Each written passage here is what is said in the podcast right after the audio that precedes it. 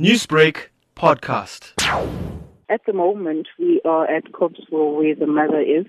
Uh, apparently, they took her yesterday, last night, from her marriage home, marital home, because the husband, after killing the four children, he went on a run. So they are not sure whether he was planning on coming back and killing the mother. So they took her away, and the police are still investigating, still searching for, for the suspect. So, what is it that you are doing in Copesville? We are hoping to speak to a family member who might shed some insight on what really happened. Because when we got to Wyebank, we, we spoke to a couple of neighbors and community members who were there, who saw the husband fetching the kids from school, who were also there when the, the bodies of the three children were removed from the house. Apparently, he fetched the kids one by one from school and he um, he, he hanged them in different bedrooms in the house. One was in the main bedroom, the others, the other two were in another bedroom, and the last one, she was found hanging in the burglar guard, like you know the burglar guards outside the main door.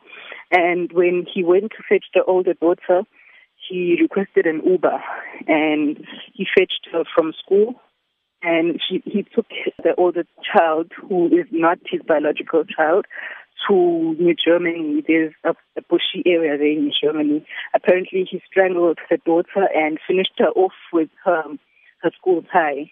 And then afterwards, he called the biological father, saying that come and, and fetch your parcel at New Germany. And after that, he went on the run.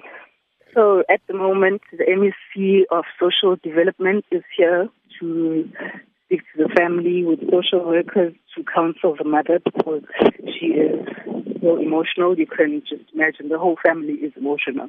So we're just hoping that one of the family members would agree to talk to us. At the moment, is there any speculation as to why he went on this murderous rampage? Apparently, the, the wife was the main breadwinner at home. The husband was abusive, from what we've gathered from the neighbors. Um, he was very abusive. The, the, the mother wanted out. So she had filed for divorce. Uh, it wasn't finalized, but the papers were already out for the divorce. So that morning, apparently, they had a fight.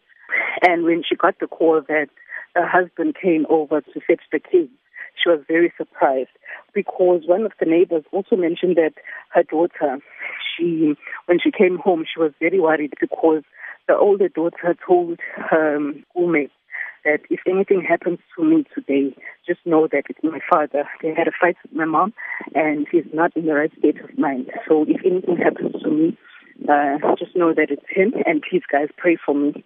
Nonhlakanipho, there's quite a lot of information that you have gathered with regards to the story. How has this affected you reporting on it? Well, you can just imagine. I'm also a mother. I have kids around about the same age. And what happened is it's like very traumatizing. And the way that they, they, they were describing the events, you can you can just imagine what, as a mother, if that happened to your kids, what you do, what you do. So it's like very traumatizing, very emotional. Newsbreak, Lotus FM, powered by SABC News.